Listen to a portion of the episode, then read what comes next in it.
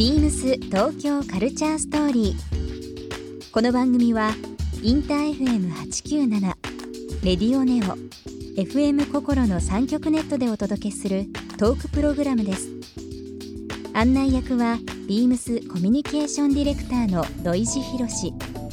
今週のゲストは本浦セリナですモデル女優の本浦セリナさんをお迎えビームスの40周年記念プロジェクト東京カルチャーストーリーをはじめビームスのカタログやムック本などへの出演。去年は主演映画「少女開口」の公開を記念した写真展とトークショーがビームスジャパンで開催されました。そんな本浦セリナさんに今ハマっているものや間もなくリリースのデビュー曲についてなどさまざまなお話を伺います。そして今週本浦セリナさんへプレゼントしたグラフィック T シャツをリスナー1名様にもプレゼント詳しくは beams 東京カルチャーストーリーの番組ホームページをご覧ください応募に必要なキーワードは番組最後に発表します Beams. Beams. Beams Tokyo Culture Story. Beams Tokyo Culture Story. This program is brought to you by Beams. Beams. ありとあらゆるものをミックスして自分たちらしく楽しむ。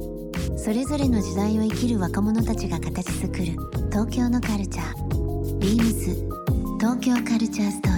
リーあの今女優モデルとして活躍されてる、えー、本浦セリナさんですけども、えー、3年前になりますね。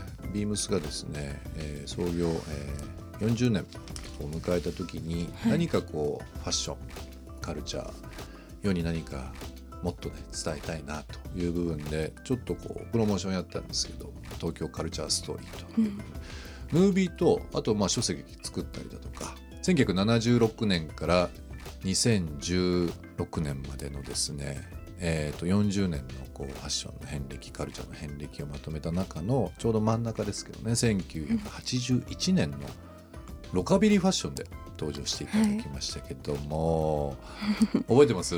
はい覚えてます。でもちょっと懐かしくなってきましたもうね3年前ですからね、3年4年前になりますけども、うん。あれ当時の服なんですよ全部。だから今の洋服を用いて例えば出演いただいた81年のはい。ものを見せるのではなくて、うーん81年は80まあ正確に言うとまあ前後ですけど、はい。その時ちゃんと着られてたもの、へー。その時代に生まれたものっていうのを全てのコーディネートに入れてるんですよ。そうだったんですね。そうなんですよ。まあ多分スタイリストさんとかうん。ねいろんな人が周りにいてこれ着てねとかっていう風な話だったかもしれないんですけど、うん。あの本とかムービー見てどうでした？まあ自分が生まれる前のファッションスタイルとか。はい。なんか改めてこうなんか一つのストーリーでこう、うん年代ごとのファッション見てると、うん。うんなんかちょっと不思議な感じしません、うん。多分お父さんお母さんがこう若かった時。うん。えお父さん今二十二十歳ですよね。はいえっ、とご両親の年とかってなると今40 50あ50ぐらいですよね、そうそう多分もう青春真っ只中ですもんね。だから自分の親御さんまあご両親うん。がこういう風な格好しててこういう雑誌読んでてこういう食べ物で音楽聴いててって、うん。あのまとめてたっていうのはちょっとなんか感慨深いもありますけどうん。ね。うん。なんか私ロカビリうん。ーのファッションだったですけど、あのうんムービーの撮影の時うに、ん。周りにあのロカビリーの今でも多分やってる原宿とかでね当時方されてて今でもはい。されてる。があの来てくれチームの方ですよね、はい。それぞれのね。うん、てその後あの原宿のお店に行ったんですよ私。はいはいロカビリーの、はい。うん、専門店。どうでした？いやすごい可愛かった。可愛かった、はい。うんなんか今でも私も普通に着たいなって思うのがたくさんうんありました。でもなんかこう固定でこのブランドが好きっていうよりはいろんな格好したいっていうのが自分のあれですか、ルールそうですね。か？うん。今日黄色のねニットカーディガンはい着てらっしゃいますけども 色物も着たい時もあれば、まあ、白黒ネイビーグレーとかじゃないけど、そういうちょっとこうおとなしい色も着たりだとか。うん、でもあんまり昨日はでも真っ黒だったんですけど、うん。あんまりおとなしい色っていうよりはどっかこう主張のある色をうん。着たいですね。ななんとなんなんとなくねみたいなね。うん。本浦さんって東京生まれはい。東京育ちはい。ですよね。あのー結構ゲストの方にですね東京のどこがお好きなとこありますか？とか、うん。こう気に入ってるとこありますか？とかいろいろお話をするんですけど好きな街ってあったりします？エリアでも。うん。東京都内で。うんでも高田の馬場とか好きです。ね。すごい変化球きましたね。高田の馬場、うん、どの辺が馬場好きですか？なんか。街のサイズ感とか。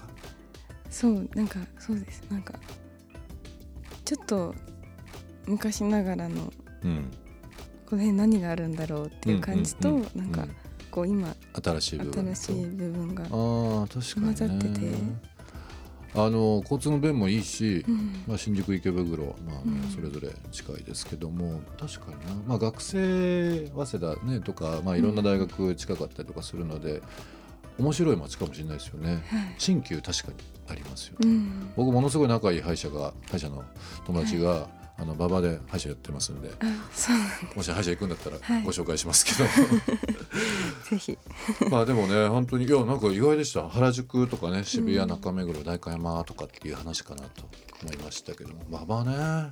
そうです。最近行ってないな。東東京の方どうですか？東東京っていうのは、うんまあ上野浅草とか森下とかもうあの辺も含めてですけども、うん。そう。あんまり行ったことないです？そうですね。あんまり行ったことないんですけどこの前ちょうど友達となんか浅草うん。について話しててなんか浅草いいよねみたいな。浅草になんか遊びに行こうよみたいな。もうね二十歳になられたんで堂々と言いますけど美味しい飲み屋さんとかねご飯屋さん美味しいお酒飲めるとこ美味しいご飯食べれるとこいっぱいありますから。うん。愛下町とかっていうのは。お酒飲むの好きですか？好きです。ね去年二十歳になられてはい、どうでした？なんかこううん。やっぱり大人になっていろんなところ行くようになったらちょっとうん。東京の見方も変わったりしませんか、そうですね。なんかあとうん。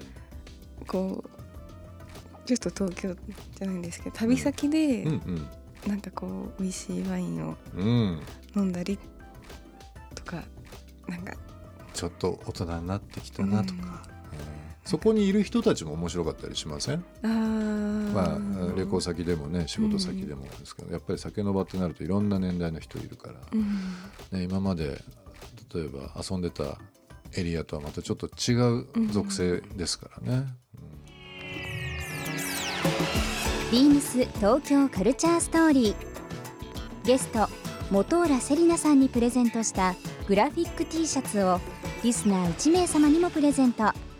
応募に必要なキーワード「ロカビリー」を記載して番組メールアドレス beams897 アットマークインター FM.jp までご応募ください。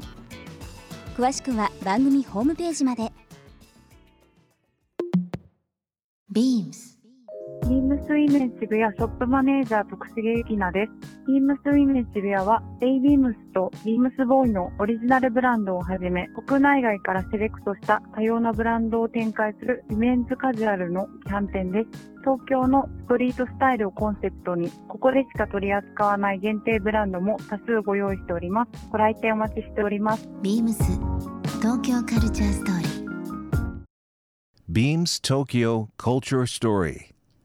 This program was brought to you by Beams.